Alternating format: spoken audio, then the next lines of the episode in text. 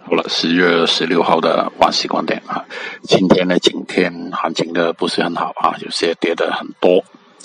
就好像是那个黑色类的啊，当时当中那个焦炭呢啊，那个甲醇、二醇也跌的挺多的，但是微观来说啊，跌到目前那个阶段呢，微观做一个反弹呢是合理的